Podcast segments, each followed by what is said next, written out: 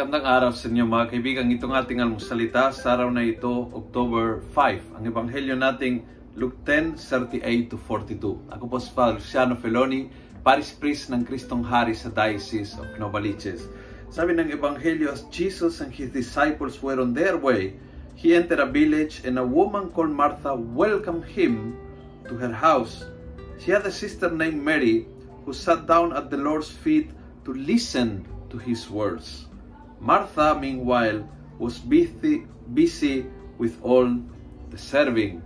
So, may may may time para i-welcome ang Panginoon. May may may may ugali, may mayroon siyang mayroon siyang attitude na i-welcome ang Panginoon. Ito si uh, Martha. But si Mary, may time hindi lang i-welcome ang Panginoon, kundi bigyan ng time, listen to Him. Alin, alin ka sa dalawa? Definitely welcome ang Panginoon sa buhay mo. Otherwise, hindi ka nakikinig siguro sa almusalita eh. So talagang hinahanap mo ang Panginoon, wina-welcome mo sa buhay mo ang Panginoon, ini-invite mo sa family mo ang Panginoon. So, Jesus is welcome with you. No problem.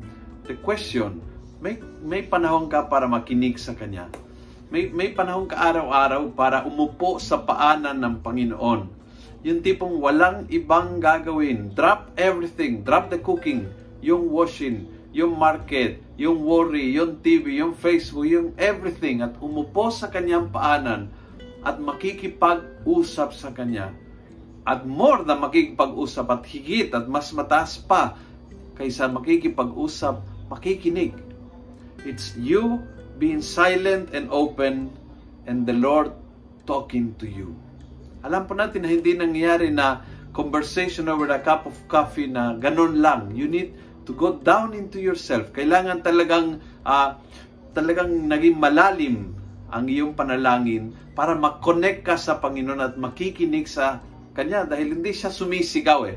Ang boses ng Diyos ay laging uh, parang whisper. Uh, welcome. Check. Listen sa Kanya. Kamusta? Ang pakikinig mo sa Kanya. Kung nagustuhan mo ang video ito, pass it on. Punuin natin ang good news sa social media. Gawin natin viral araw-araw ang salita ng Diyos. God bless.